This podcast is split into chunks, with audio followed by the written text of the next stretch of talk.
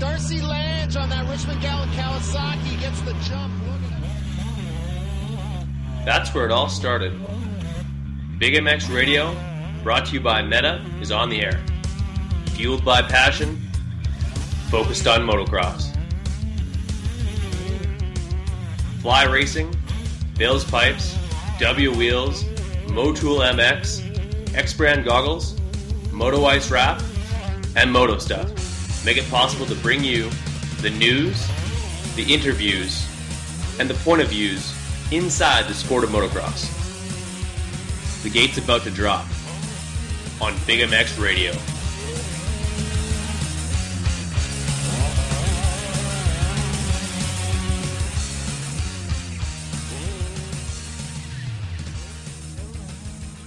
Welcome to the Arma Energy Drink Big MX Radio Podcast Show, brought to you by Fly Racing, X Brand Goggles, Just One Helmets, Motool MX, Maxima, Spokeskins, and Meta. I am your host, Brad Gebhart. With us on the line, we've got a Georgia legend by the name of Keith Turpin. Keith, how's it going? Doing great. Thanks for asking. Awesome. Uh, glad to have you on the show, and thank you so much for, for giving me some time. Um, I guess we both have to thank uh, Jason Assad for putting this all together. Yeah, Jason's a great guy, man. Uh, known Jason since like '85 or whatever, and uh, it looks uh, that he's getting back into the to the industry with his magazine. He's got a great magazine, Meta, and uh, I read it a couple weeks ago, and it's awesome. So yeah, he's a great guy. I hadn't seen him in a while, but we used to have a lot of fun times together. No doubt. Uh, great guy, great uh, uh, guy to catch up with on a late night phone call right now uh, in Costa Rica. Uh, called him up yesterday, and uh, he was uh, uh singing me the blues uh, as as he w- wasn't apparently Costa Rica not his his scene. But I did offer to to switch him places because I'm up here in Winnipeg, Canada, where the temperatures are uh, a little colder, and I just just looked outside to see uh, a full blown uh, blizzard is happening. Uh, about uh, look, looks like uh, we're going to get about three inches of snow tonight. So if if you're listening, Jason, that that offer's still on the table. we can switch spots at any moment. Three inches of snow you're getting today? Yes, sir. Right now. wow, it's like 70 degrees here in Atlanta.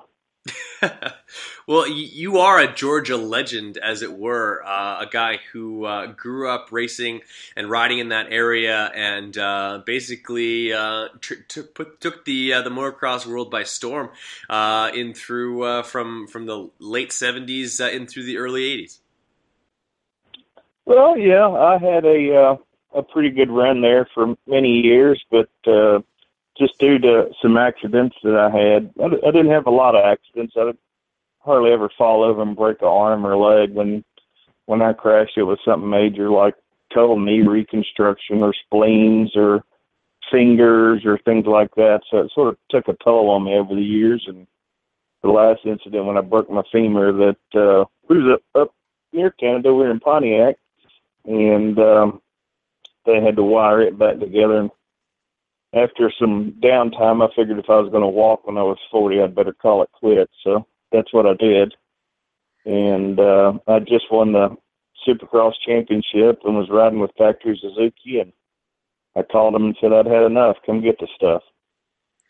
Fair enough. Well, uh, uh, be- before we roll all the way through that uh, illustrious uh, professional career, which of course did inc- include a, uh, a Supercross uh, title in, in the uh, 125 class. Uh, catch us up to speed as far as what you're you're doing now, uh, what are you doing for work, and whether or not you, you throw a leg over a motorcycle at, at, all throughout throughout your years.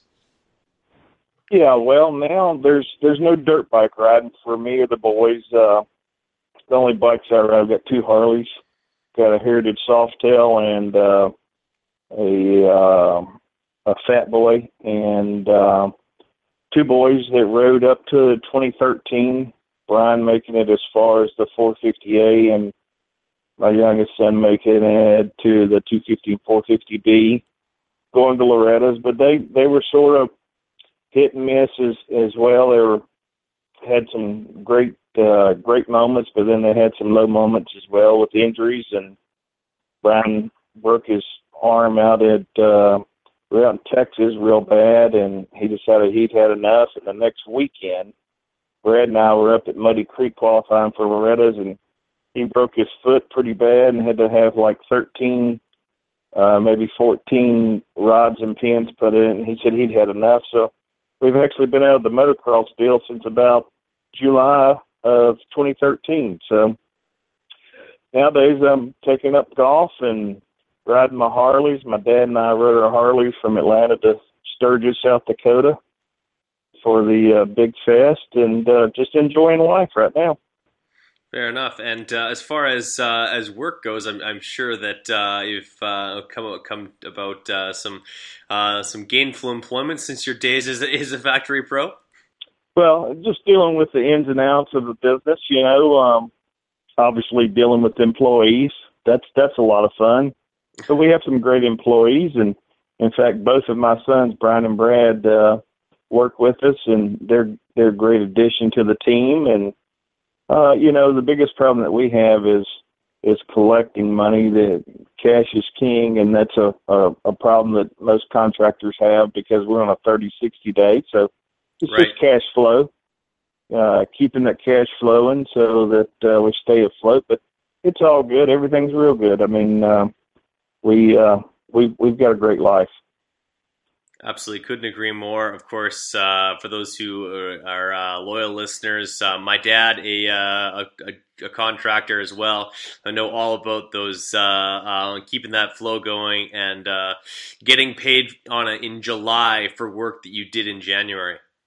That's right. That's exactly right. So it's just flipping cash and staying afloat. It's it's something that you you've got to be diligent in trying to collect money, and uh, you know it's it's one of the drawbacks of being in the business, but it's a great business to be in. Something I find that's pretty cool about it is you always in the construction field you find people who do a lot of motorcycle riding, whether it's motocross or hare scrambles or drag racing or car racing or or whatever so you meet a lot of interesting people doing what we do, you know, um, all genres of people, and uh, it's pretty cool. No doubt. A lot of people. Um, absolutely, couldn't agree more. Well, the only people who can afford uh, the sport are, uh, people who uh, make the money who can afford it. So uh, construction definitely qualifies. Well, yeah, that's true, but you know, nowadays, uh, obviously the sport is has grown, but it just costs so much to be involved. Uh, back when I first started racing, before I got any rides, I think we were paying like three or four hundred dollars for some Yamaha 80s. Now they're like four thousand bucks, Yeah, and uh, and, and not a whole lot the different, by the way. No, they're not. They're not, and it just uh, it's getting to the point to where only people that are self-employed that are doing real well are are able to to go to the races, and and that's what's really hurt the turnouts and you know the people getting involved. There's there's not a lot of new people getting involved in the sport, and, and from the point of entry to going all the way to the pro levels is it's just so expensive. Uh, uh, that's very true. Hard pressed to find uh, too many trucks at the motocross track that don't have a company uh, uh, label on the back window. Right, that's right. And you know, I wish that uh it was it was it, it was more feasible for for others to be involved. Uh that's the way that you get the sport to grow and you can have more participants, but you know, with bikes costing, you know, stock nine thousand bucks and you gotta put another five or ten thousand in them to buy them out. It's it's rather expensive, so uh Let's Uh, just go I back to two that- strokes. do what now, I'm sorry? I said, let's just go right back to two strokes. Uh, let, let, us do that right now. Yeah, oh, I love two strokes, man. Um, one, they they were great bikes. They were a little lighter. Obviously, if if you needed to put a piston and ring in them, you know, you could do that for like seventy five hundred bucks. Uh, and you, as long as you maintain them, they'd last forever, you know. And No, bikes exactly. now- Like I talked to Frank Mann, and he said uh, the only time, uh, like the best thing about two strokes is that every time you're feeling guilty, you just put a two, you just put a piston in it. Yeah, for sure. Yeah, and it's like you know, hundred bucks. new chain and uh, sprockets, and you're ready to go. And nowadays, I mean, 450 bust up, and you you got fifteen hundred, two thousand dollars in repairs, and it's hard to hard to compete with that. You know, with with your someone who's working a regular eight to five job, and uh, it's even hard for for people who own their business. I mean, you know, those things break a lot, so it can get costly for sure. No doubt. Well, uh, what's it like working with your sons? Uh, I know working with my dad at different ages was uh, uh was difficult for me, but uh, we uh, would certainly work better now than we ever did. But what, what's it like working with your sons before now that kind of taking up the the, your, your, the same trade you're doing? Yeah, it's, it's funny. They're sort of like third generation, you know. my dad and of course my brother and I, and now my kids but uh, it's actually a lot of fun. I really enjoy working with them and teaching the kids. I mean, they're eager to learn, and you know, even as kids, everybody wanted to play with big excavators and Tonka trucks, and especially what we do at just a much bigger scale. And uh, they operate the excavators and uh, wheel loaders and, and things of that nature. So uh, they're eager eager to learn, and we're having a great time. It's a lot of fun. I enjoy it. That's awesome, man. Well, uh, where did this motocross thing start for you? Um, I understand that uh, you, you like your your entire career uh, as a professional wasn't that wasn't that long, but uh, you're very very accomplished as an amateur. Uh, but before you were an accomplished amateur, you had to be a uh, a greenhorn beginner. So, what what kind of bike was that that you started on? what fueled that passion for you? Well, you know, that's the cool thing about motocross. Everybody starts basically at the same spot, being a, uh, um, you know, a rookie or a novice or whatever. And I started in 74 and how I got started was I saw some motocross, uh, guys on their bikes or their bikes on a trailer up at my grandmother's house. And one Sunday afternoon, I was five years old. I talked my mom into taking me over there to see what was going on and this was in northeast Georgia, and we uh, went over there and paid to get in, and I, you know, we checked it out, and I said, "That's something I want to do right there. That looks fun." And uh, that was about June of 1974 uh, is where it got started, and I think I got my first trophy July 7th, 1974, and from then on I was hooked. Uh, I'd started off on uh, MR50, a Honda MR50, and raced those for you know a year or two here, and then you know just progressed on up and uh, really I was had had a, a lot of natural talent, you know, doing it. Um, progressed into the '60s. Back then, you know, most people nowadays don't don't know, but back then Yamaha and Honda and Kawasaki and Suzuki and everybody made 60s and uh, went yeah. out to the uh, GNC in Houston, Texas at the Astrodome and won that championship on the RM60 in like 77 or so. And that's how I got started. You know, we uh, just started basically locally and then doing races regionally and then then we started participating in national events and uh uh I really enjoyed it race race with a lot of cool people met a lot of cool people and ended up winning Ponca and Loretta's and uh well not Loretta's it wasn't Loretta's until eighty two but back then the AMA traveled from site to site each year. Like they had it at Des Moines Iowa one year one year they had it at Brownsville Pennsylvania one year they had it at Rolling Hills in North Carolina actually in ninety one and ninety two is when Loretta started uh or the AMA started uh the 26 or 27 year spread with the championship now, you know. Yeah. But I won those, and we had a Kawasaki's here in Atlanta, or the eastern part, and Dave Jordan uh, signed me and Billy Liles. The first two the Kawasaki first, riders. Do what? To be the first two Kawasaki riders. That's pretty cool. We were team the green. first two Team Green riders in history, right? And uh, we uh, you know, back then people were riding Yamaha and Suzuki. Nobody wanted to ride a Kawasaki, and at the time, you know, they seemed like pretty good bikes to me. And someone's willing to sponsor you and give you all your bikes and everything for free, then you know you take it. So we took it and ran with it and won PONCA and won up in Brownsville, Pennsylvania, and won some races out in uh, Saddleback at the World Mini Grand Prix, and so it just you know it just started to grow from there. And of course, I just love competing and racing, but I also enjoy being around the people. You meet some of the best people, you know, around the world doing doing motocross. People that you may compete with, but if your chain breaks or you need something, they're willing to help you.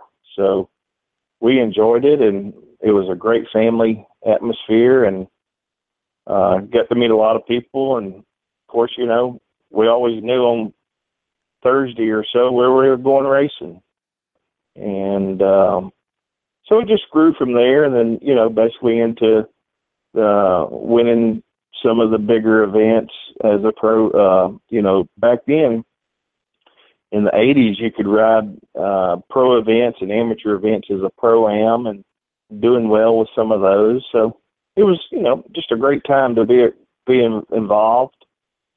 Supercross had got started, and my hero Bob Hannah was was doing really well, and the the industry itself was exploding with new riders and new talent. So it was awesome to be around in that time.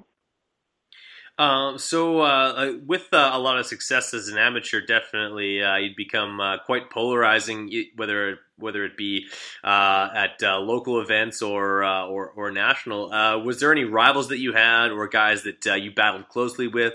And were there any ever any protests or um, seizing of bikes or like accusations of cheating or anything like that? Well, yeah, the local level back then there was always accusations of cheating. I remember one time uh I was riding an 80 and and you know, back then people not only uh was scrounging to get their money together to go race and stuff, but uh I can't remember exactly where we were in Georgia, but it was here and a guy protested me because they thought I was cheating because my dad uh, had created a company called Turpin Racing Performance, and he built motors for a lot of people and myself. And I can remember that uh, after the protest, they come up protesting. We of course were legal. Uh, they back then the the fee was twenty five dollars. Know, they bought it. Uh, they brought the twenty five dollars up and rolled coins and what have you. And my dad felt sorry for him and he said, "Well, I'm going to give them their money back." And my mom stepped in and said, "No, that's my baby's money. He gets that money." So I remember that. Uh, I thought that was pretty funny. You know, there's certain things that you remember over the years, but as far as rivalries, yeah, you know, we I always had some. There was some great guys around Georgia uh, that I raced with. As I started uh, riding bigger bikes, you got guys like Mark Crozier and then up up up north you had um, Rodney Barr, and south you had uh, Ronnie Tichenor. Uh, I raced with Ronnie Tichenor basically since we were on fifties, and uh, he and I, you know, we were friends off the track, but great competitors on the track. So, yeah, there was always some type of competition somewhere.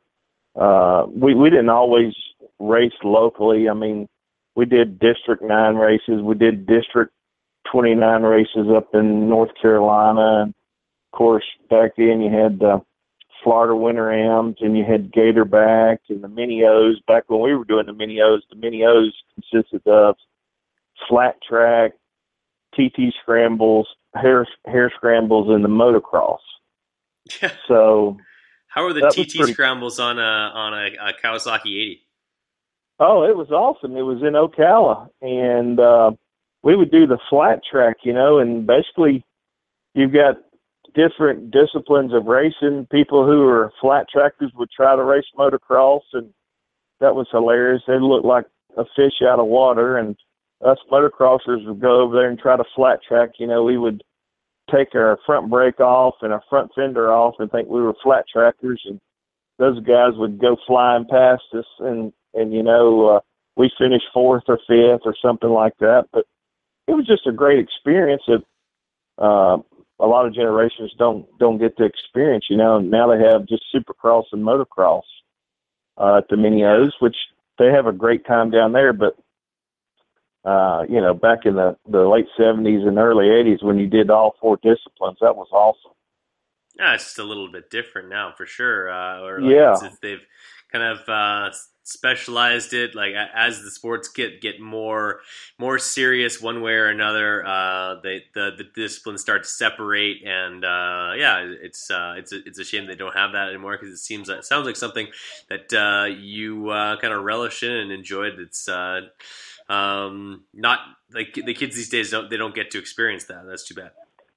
That's right. Well, and also, you know, with with the time that I started from the '70s uh, into you know late '70s, early '80s, into the '90s before I actually got out of racing, but um, they, you know, we they didn't have so many classes. It, it wasn't so what we we laugh about now, calling politically correct. You know, if you raced a 125, there was like a A and a B class. You decide they went in a, a C and a D and a beginner. And if you raced uh, 85s, there was like the junior mini 7 to 11 and the senior mini 12 to 14. And local races, we could start at 9 o'clock in the morning, 10 o'clock in the morning. We'd be done at 3 o'clock, 3 or 4 o'clock. Uh, it was a great way to spend time and uh, you know, we could compete over in Alabama and Georgia and Florida and South Carolina, Tennessee. And you didn't spend a whole day there, or nowadays it's Saturday and Sunday, and then you'd be back home in the evening. So uh, I think one thing that's really got quite frustrating to a lot of people is all the different classes that the promoters try to gauge in now to make sure that everybody's covered because of a lot of the parents saying, well, my kid's not qualified or, you know, he's a C rider. He shouldn't have to ride with the A riders. Well, back then we didn't have that. If you were a C rider, your goal was to be an A rider. Well, you needed to ride with the, needed to ride with the faster guys to get better. So I think a lot of that has changed over the years, you know, but The, yeah, the it's probably all good where, for the uh, sorry to interrupt you there, but like the, the sandbagging where you have guys in the 250B class turning faster lap times than the 450A class. That's right. That's right. That's I mean th- those guys should be in the 450A class, right? You know, Even if but- they ride at 250, they should still be in, in the 450A class. Like they're, uh, you got like I'm, I'm sorry, but Austin Forkner should not be in the uh, should not have been a B class rider last year. First year on the 250 or not.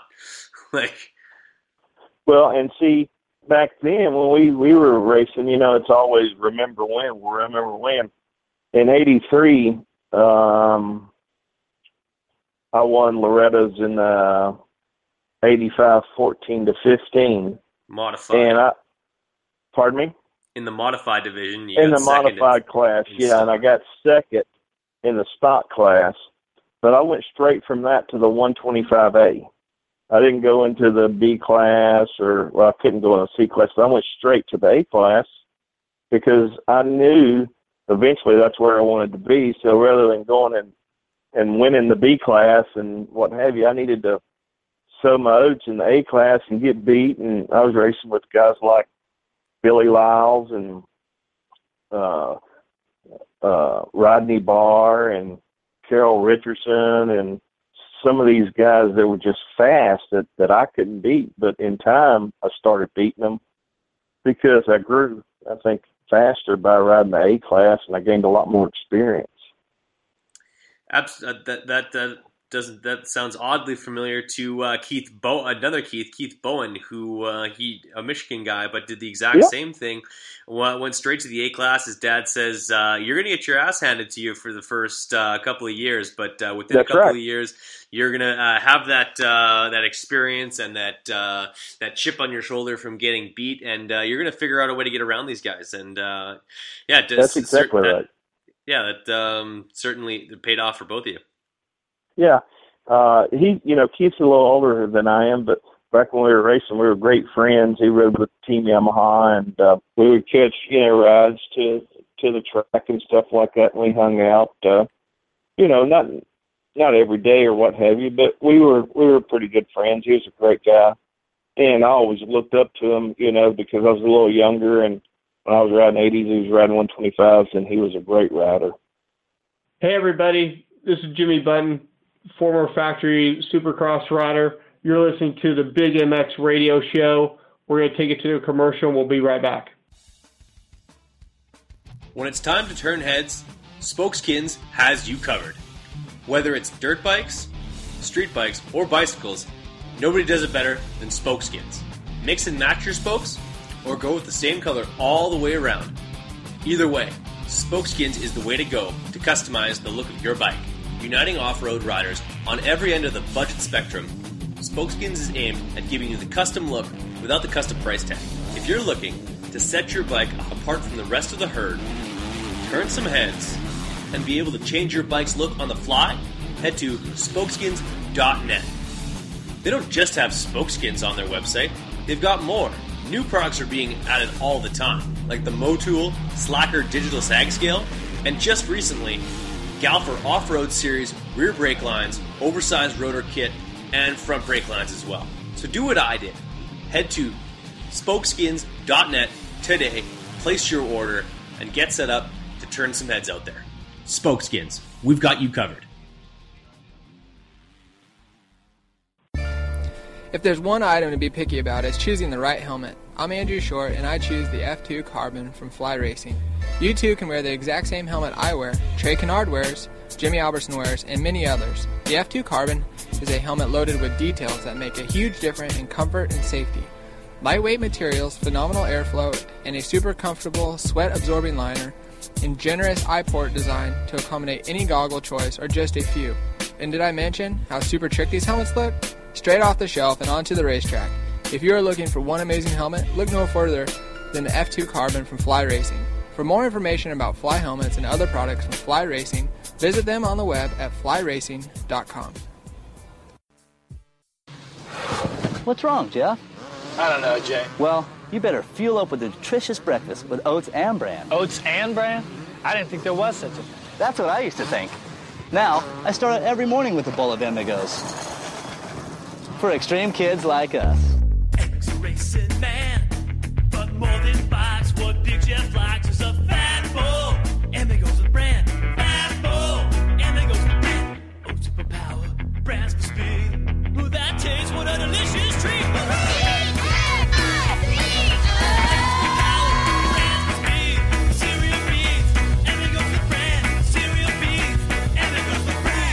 Cereal B's Amigos. That's what I call fueling for the big ride.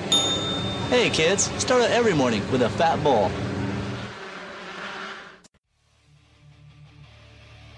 In motocross, everyone wants one common thing to simply enjoy the ride. Sand, clay, loam, or concrete, and everything in between. Riders all want to be able to enjoy their ride. But today is Arena Cross, tomorrow is Glen Helen, and Saturday we're heading to this gnarly sand track. How can we be sure our suspension is always dialed in? For most, employing a full time practice technician is unrealistic, and even for those who have one, setting suspension is still a chore. Get a measuring tape, scratch a mark on the fender or rear number plate, and attempt some backward math to find 105 millimeters.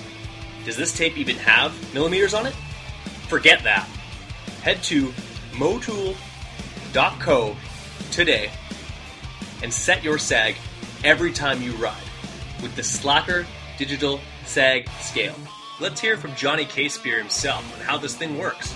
So uh, really, basically, you would just uh, stick it on your axle with the magnet, stick the clip on your side plate, basically where the arc of the axle would hit the side plate, and then uh, pull out the retractable cable, hook it to the clip, and turn it on, and then just take the bike off the stand and, and take a measurement.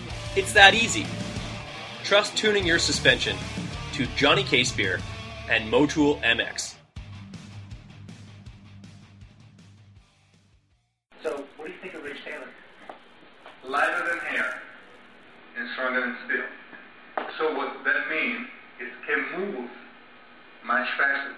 2014 X Brand Goggles is back and better than ever.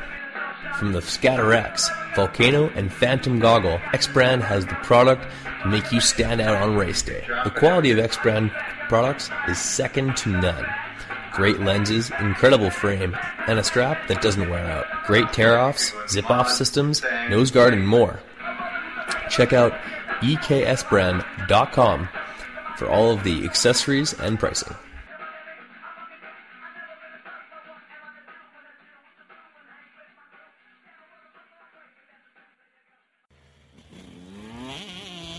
WUSA is your one stop shop for quality wheel sets in America. All of the best components built for the toughest conditions. Hit up WUSA.com, that's D U B Y A U S A.com right now and check out the custom wheel builder selection. Pick your rims, pick your hubs, pick your spokes, even pick your nipples, and see what it's going to look like on your bike. On the website, you'll drool over components like Excel and DID rims, Talon and Kite aluminum hubs, Galfer and Brembo brakes, and spokes that take a licking and keep on ticking. The same wheels that you buy are built by the same guys who are building wheels for Ryan Dungey, Jeremy Martin, Chad Reed, and the entire Geico Honda team. And I kid you not, they are not told whose wheels are whose, they just build amazing product. And I want you guys in a set of W wheels. So do what I did and head to WBYAUSA.com today. WUSA, all things wheels.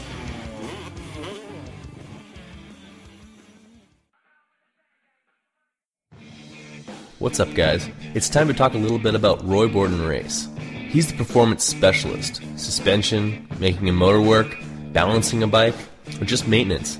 He's got the tools and know how to make sure that your bike is ready on race day or practice. Roy Borden has strength in years of experience and the best technology and best tools at his disposal. Whether you're getting your forks redone, seals, or a full full blown rebuild on your forks or, or shock. Call up Roy Borton today at 204 633 2722.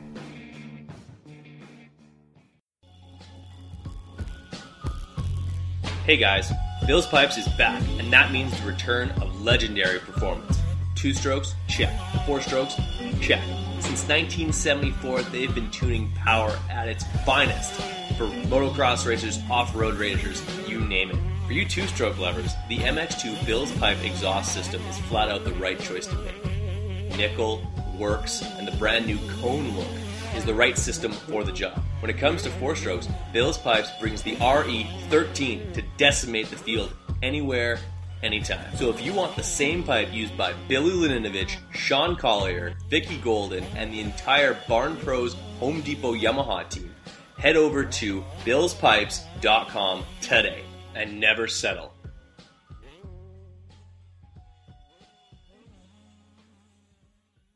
Hey, this is Alex Ray. I don't know if, why you're listening to Brad's podcast, but I'll be back on soon. Who are some of the riders that you uh, looked up to in Georgia? There had to have been uh, a couple of uh, local phenoms that uh, certainly uh, before uh, this is long before the internet, and I know you you looked up to Hurricane Hannah, but I know when I was a kid, I was pretty sure that the local guys at my track twisted the throttle better than anybody. Oh yeah, there were several, especially when I was riding eighties, you know, and or even fifties. Uh, back then, you know, of course, there wasn't any training facilities, and my dad had never raced, so the way that I learned to to get faster was by watching the faster riders and imitating what they did, even though I was on a fifty or whatever. But of course, you had Billy Liles, uh, who who went on to ride with Factory Kawasaki and then the GPs and what have you, and you had some other guys like Lance Newsom and Marvin McDaniels and Joe Rogers and uh, you know, the list just goes on and on that were fast guys, Brad Wallace, uh, that, that, uh, a lot of those guys rode pro, uh, later down the road. Um, but they were fun to watch. And if I wasn't racing, I was sitting down watching the fast riders to see what they were doing that maybe I could imitate them and, and get better as well. And, uh, of course, we had a lot of great tracks too that we raced on around here that I think was very important in shaping my riding skills and what have you. You know, a lot of people are limited, but with their riding tracks, but we had great tracks like Road Atlanta and uh, down here. We had the AM, uh, AMA 125 250 National Atlanta International Raceway, Burnt Hickory, places like that that they had a lot of nationals at. And we got to ride on those tracks, and I could go watch Tana and Smith and what have you, uh, Kent Howerton, you know, those guys back in the day that I would go watch everybody and just watch what they were doing and try to uh, imitate it and, and and do the best I can, and that's that's how I taught myself to ride. Well, there you go. And so, at what point uh, during, during your uh, amateur career that uh, you felt like uh, you're going to be able to do this, um, like maybe go professional at this, uh, ride it at the highest level, and, and, and still be successful?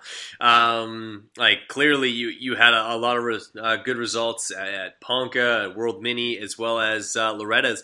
Um, given the fact that you were in uh, looks like six six different uh, you uh, six chances at a title in at Loretta's. You won one of them, but uh, three of the other times you ended up second.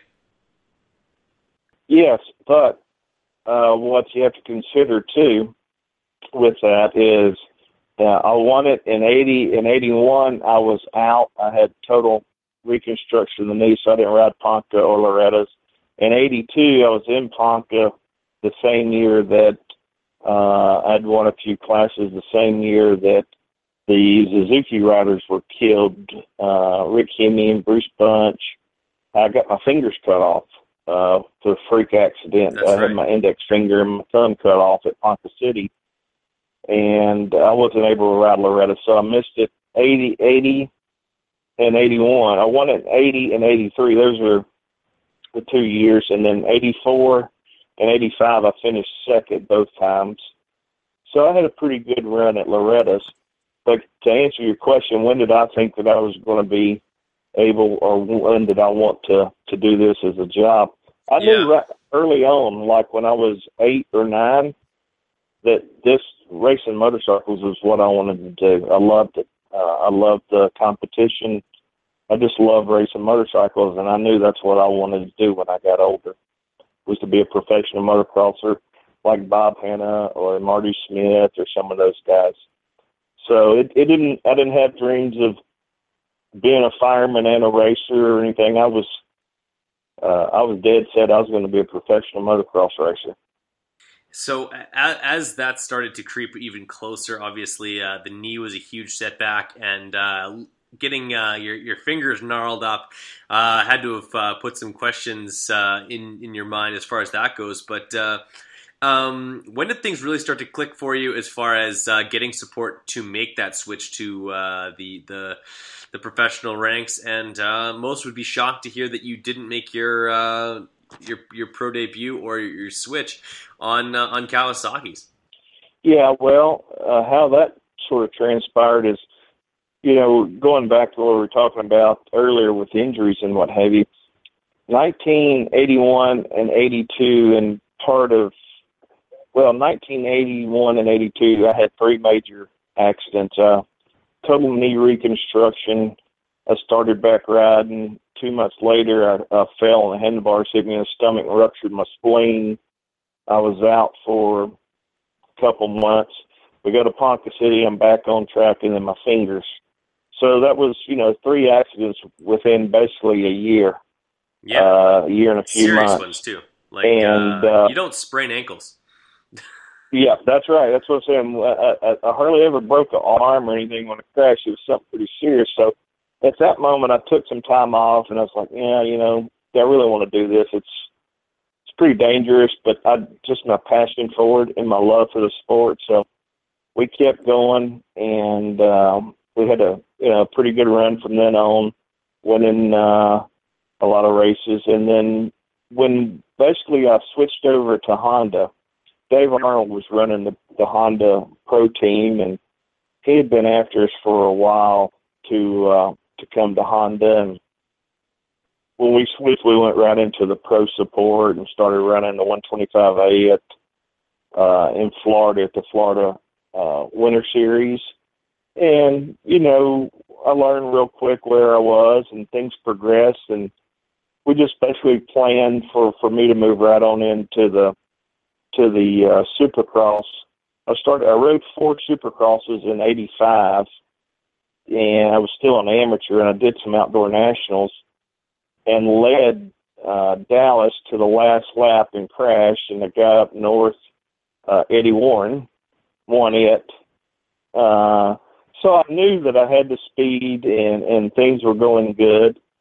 Uh, and then we did uh, the '86 championship with Honda, uh, and things were going really good. Road to outdoor and and uh, did real well with with a lot of races, a lot of a lot of top ten finishes in outdoors in the 125s, and of course we moved on to um, Suzuki in '87, and in '87 uh, had a great year, won four or five Supercrosses, but I DNF in Dallas that uh, if for the one moment that I could go back and change in history, I would have finished that race somehow because I ended up losing the championship to Ronnie Tichenor by one point, Ugh. even though I won four or five races.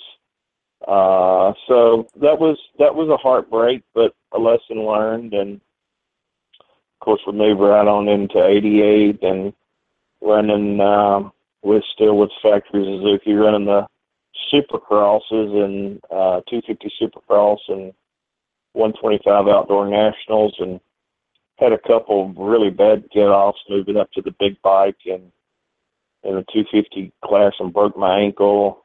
And then I came back after breaking my ankle out in California to Pontiac, and I can't. I think it was the first night in Pontiac. You know, Pontiac ran like Saturday and Sunday, Yeah, and heat race, I was racing with Johnson or some of those guys, and Jeff Ward. It was top top three or four, and you come out of the stands and hit that triple.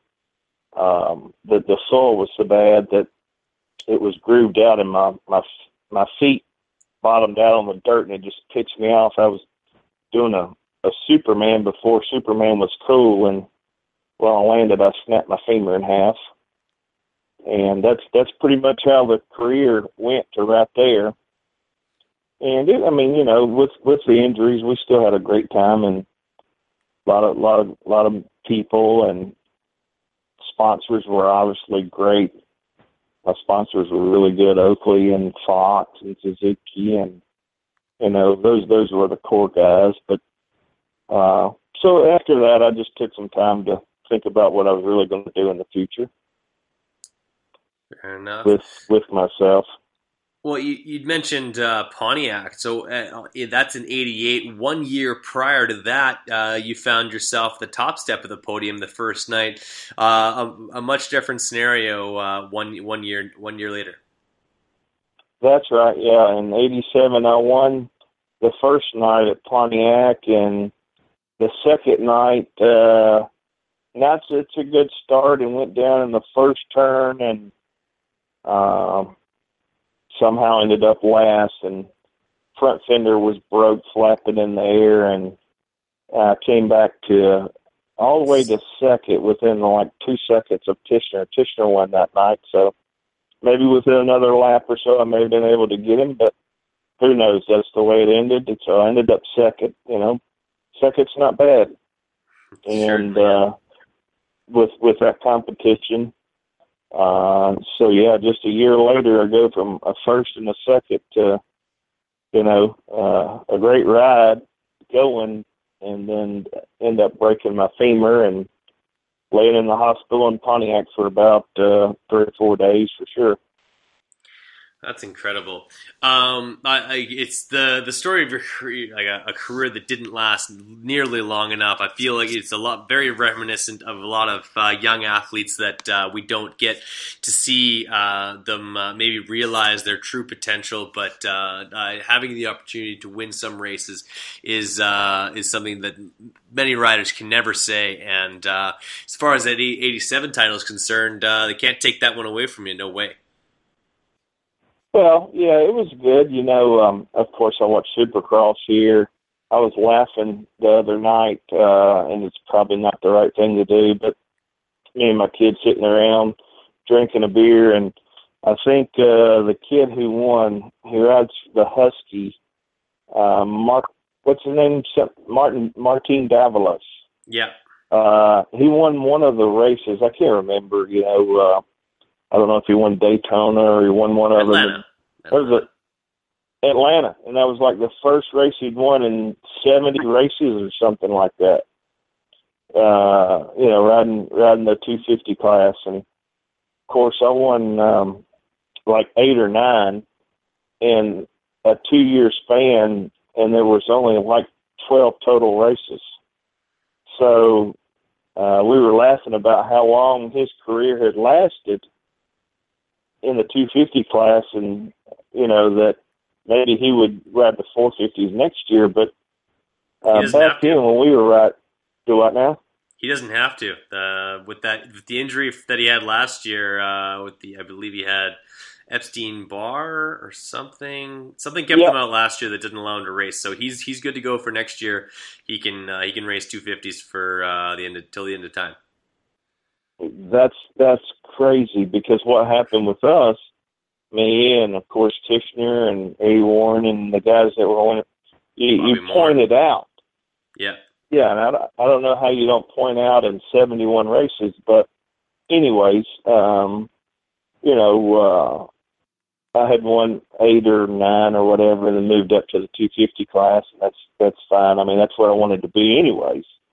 Uh, I was riding with with guys. I mean, uh, some of my heroes, of course, Hannah and Johnny O'Mara and Ricky Johnson and all those guys. They were just, you know, it was awesome to be there. In fact, I in the fall of '87, I went out and stayed with Johnny O for about uh, two months, living with him in California before we went to do some Supercross races in Japan, and rode at his personal track and things like that. Maybe maybe not two months, maybe a month, but he was just a great inspiration, uh, a great mentor, and uh, the kids and I saw him out in Las Vegas a year or so ago walking the track. And we were talking about the great times we had at the Suzuki factory in Japan, and he was telling my kids about it. And it, it's always great when I have my kids with me and I walk up and I see these guys. I start talking with them. They'll always tell my kids some type of story. Emmett had done it, and Omer had done it. So I enjoy that part because my kids, to my kids, I'm just dad and that's Yeah. all I want to be. That's that's more important than anything, just being dad, you know. But uh, to hear these other guys tell it, that, that you know, I was I was a little crazy on the motorcycle.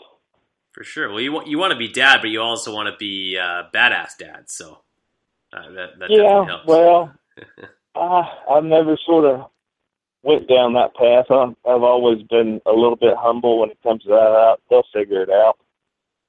You know, I don't have to tell them how great Dad was, or uh, I don't. We don't have a lot of trophies hanging up around here. I don't have a trophy room, or um, you know, with my Supercross trophies and stuff. They they'll figure that out one day. But uh, I just want to be dad to them.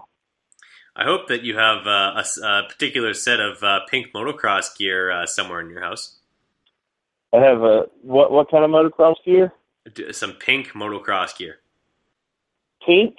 Pink, yeah. You're. Uh, I I know. Uh, um, J- Jason Jason Assad had mentioned that uh, there was there was some pink gear that you wore at a particular race. I can't remember exactly what he had mentioned, but I it was either pink Fox gear or pink. Yeah. Uh, yeah. Oh yeah, there's there's all kind of stuff. I have uh pink gear and zebra fox gear and all that stuff that was cool and neons back in the eighties. I, I have that. Uh in fact, um when the kids got a little older and they were riding, uh I talked I talked the kids into wearing some of my pants. Fortunately they're not in style now.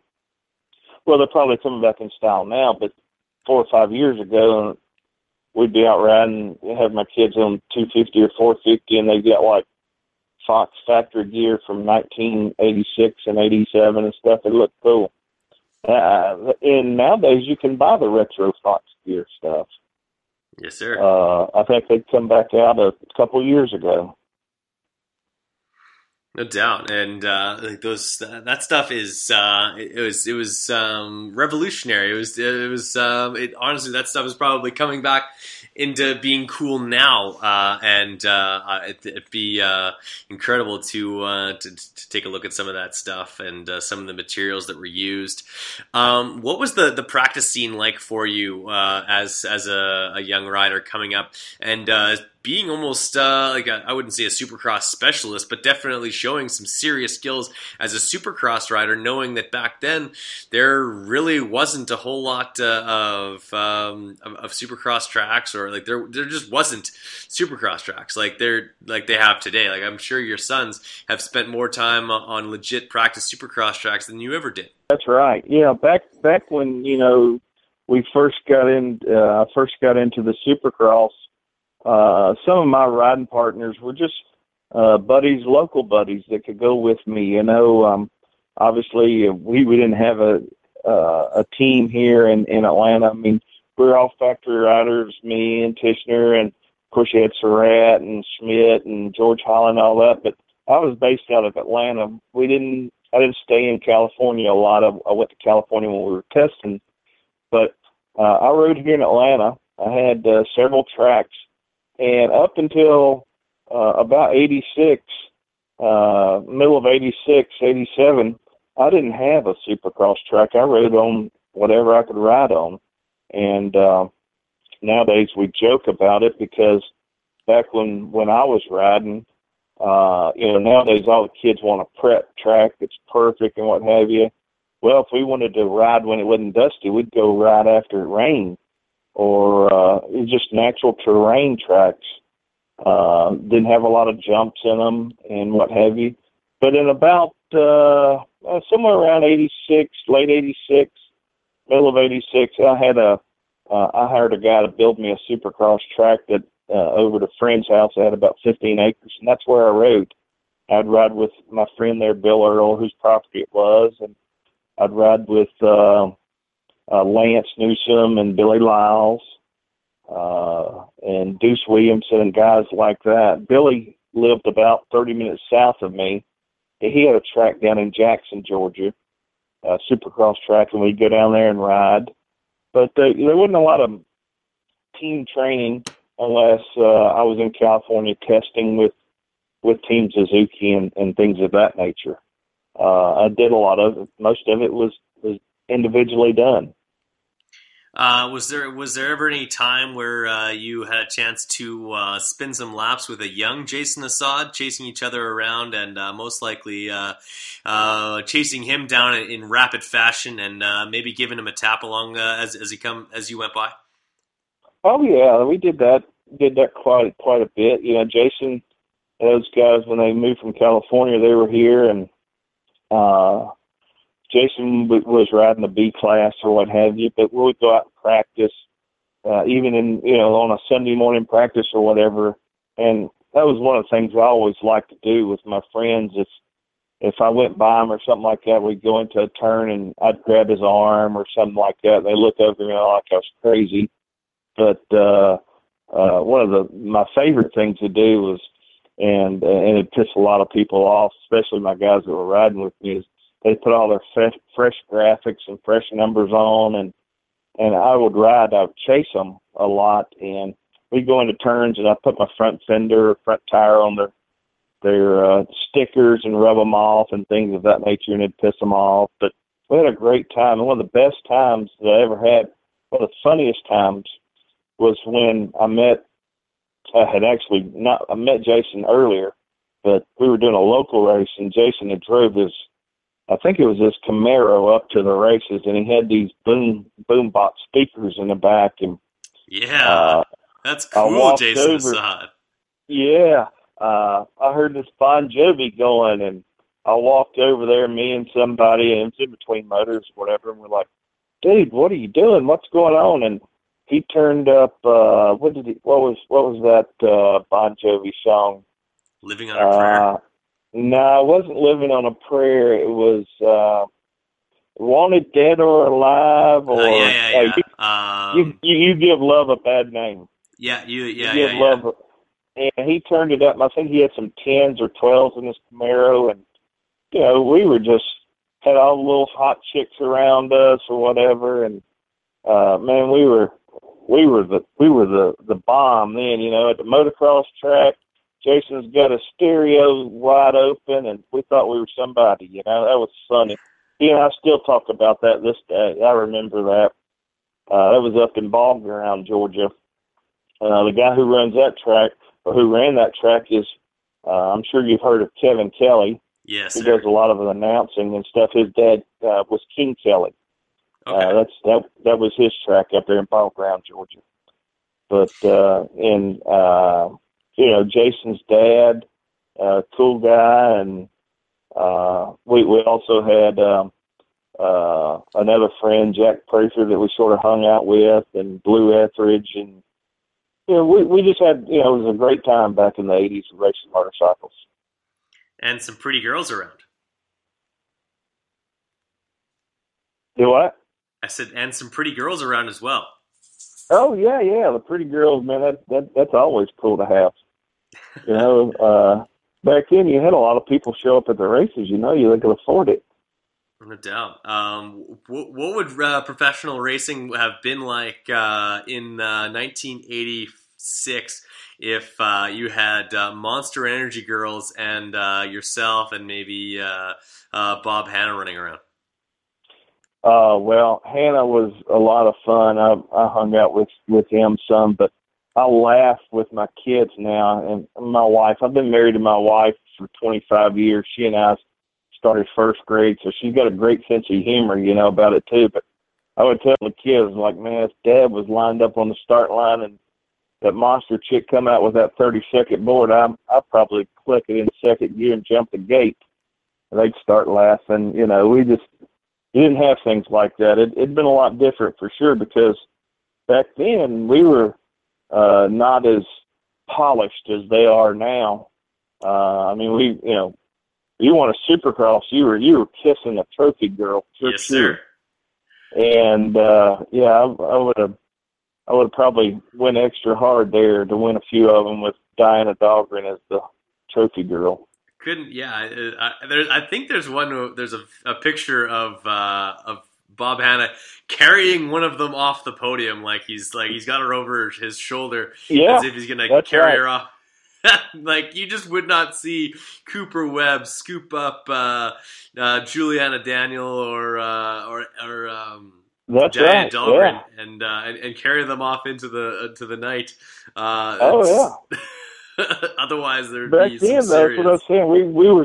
My wife said we were we were not as polished, and you know, after we just won a a main event or whatever, we were expecting a kiss from somebody. Yeah, And uh, and not Keith McCarty.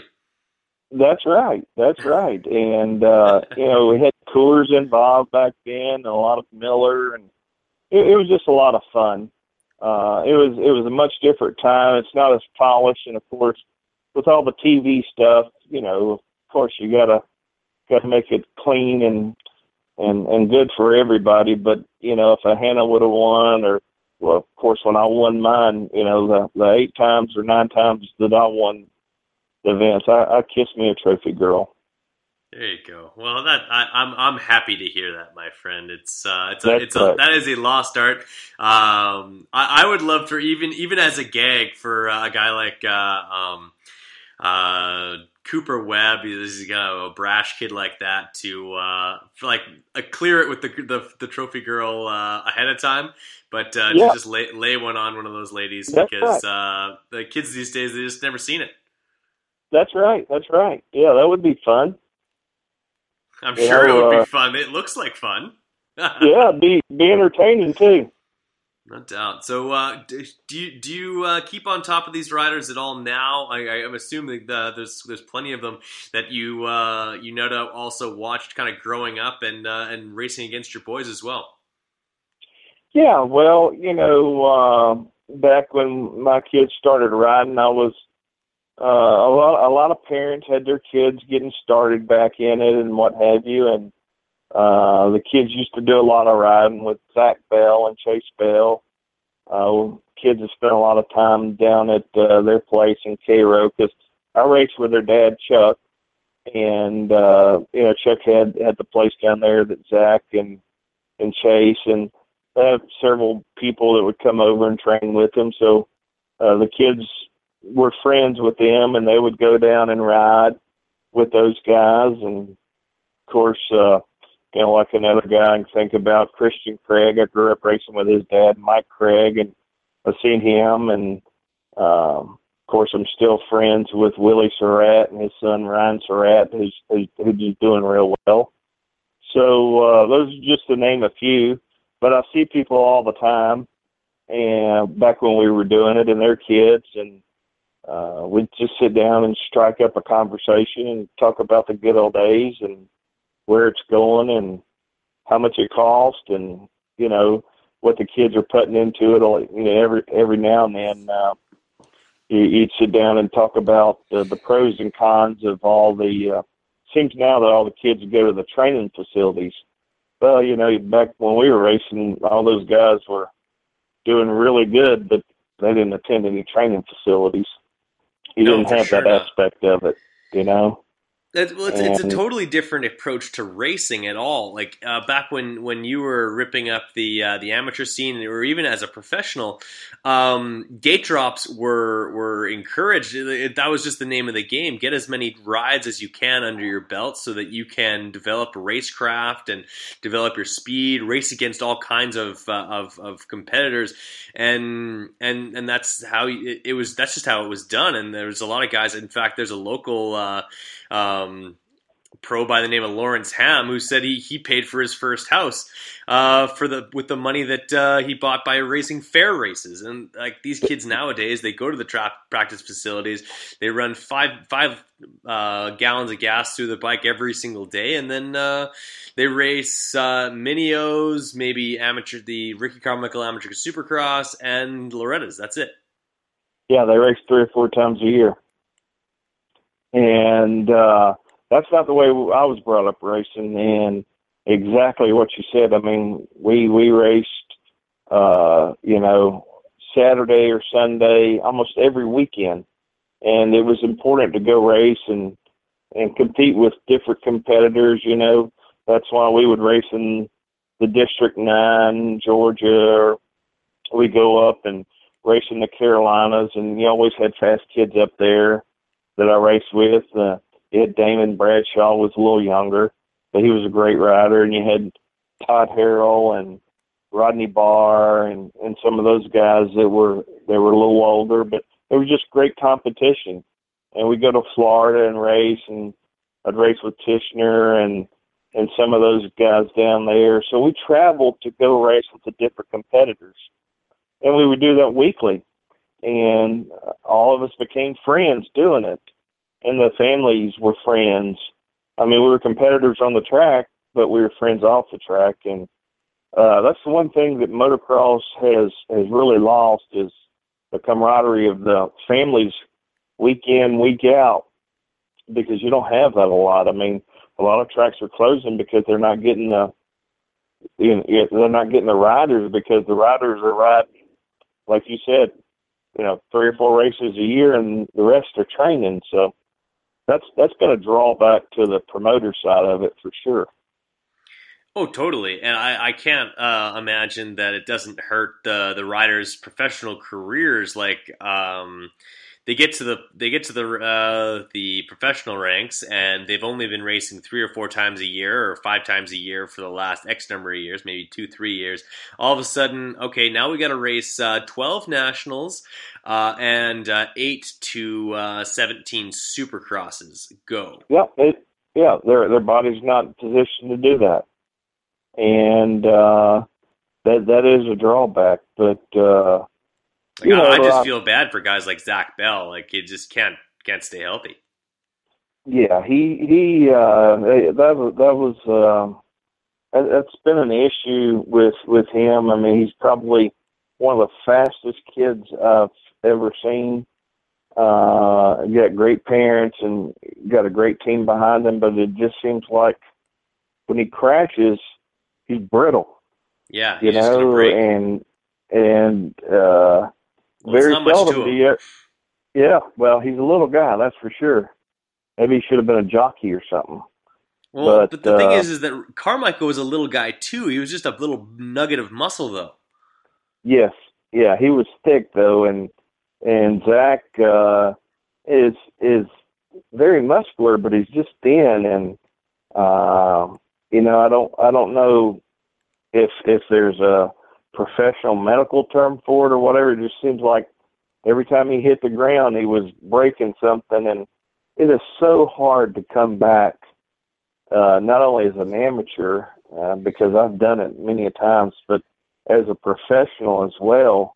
When those guys are riding a five gallons of tank uh, of gas through the tank a day, and you're laid up for four months, five months, to come back and compete, and then you compete for a month or two, and something else happens. It's it's very hard to do that, and it's it's very hard on your mind to keep keep coming back at that level. It sometimes it, you just like, well, you know, maybe I need to move on and do something else. Uh, I've seen a lot of people with a lot of talent walk away from it.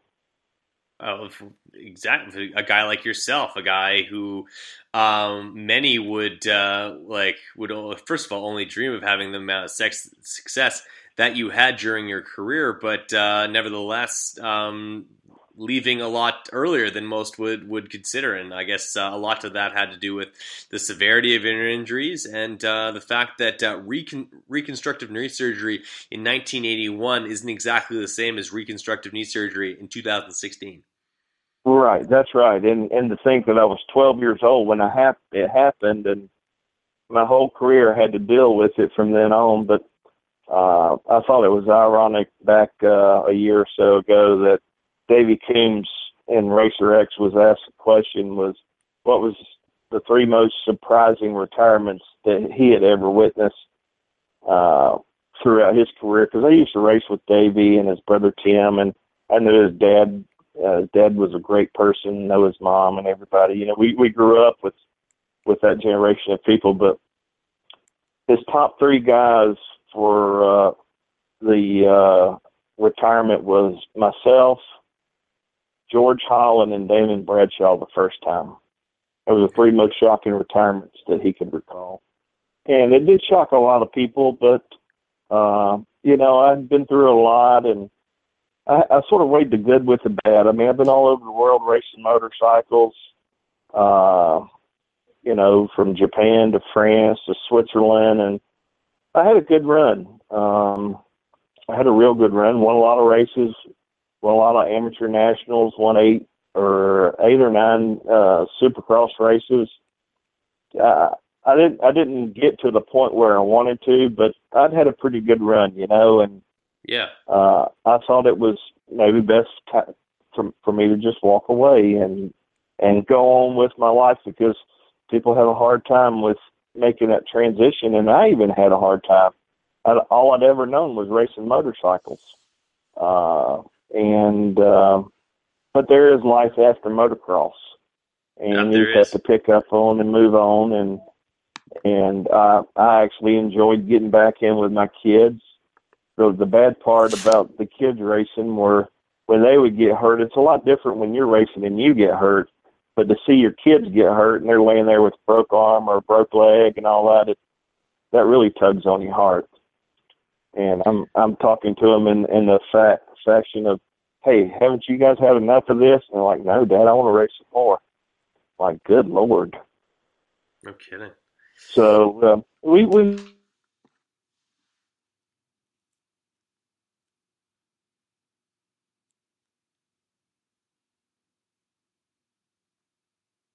Still there?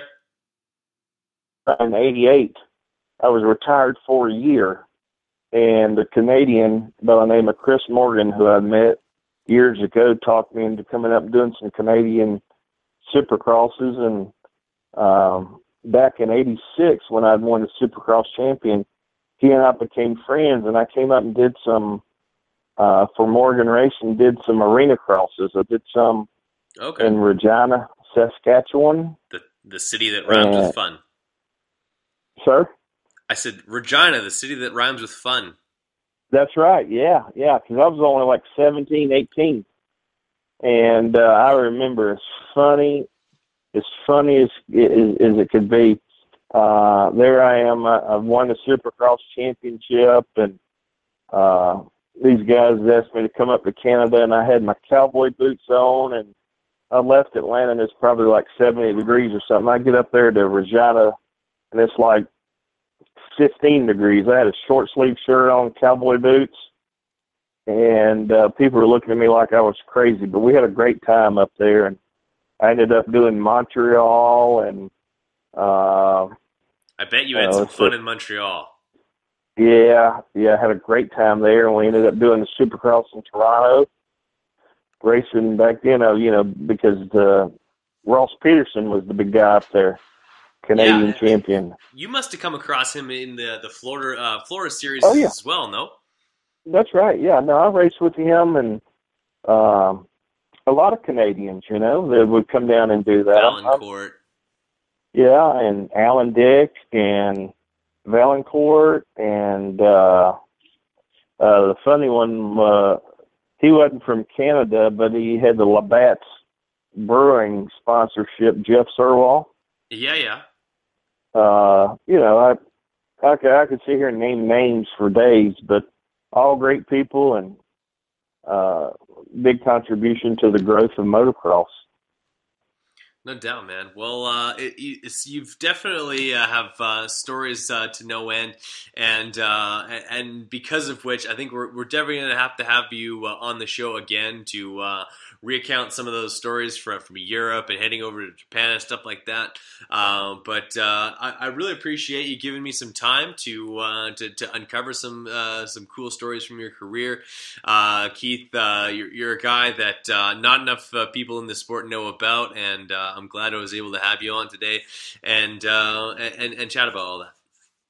Well, thank you for calling, and yeah, certainly open anytime. Give me a buzz.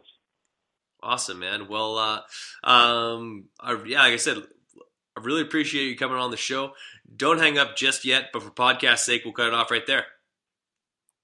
Okay, thank you.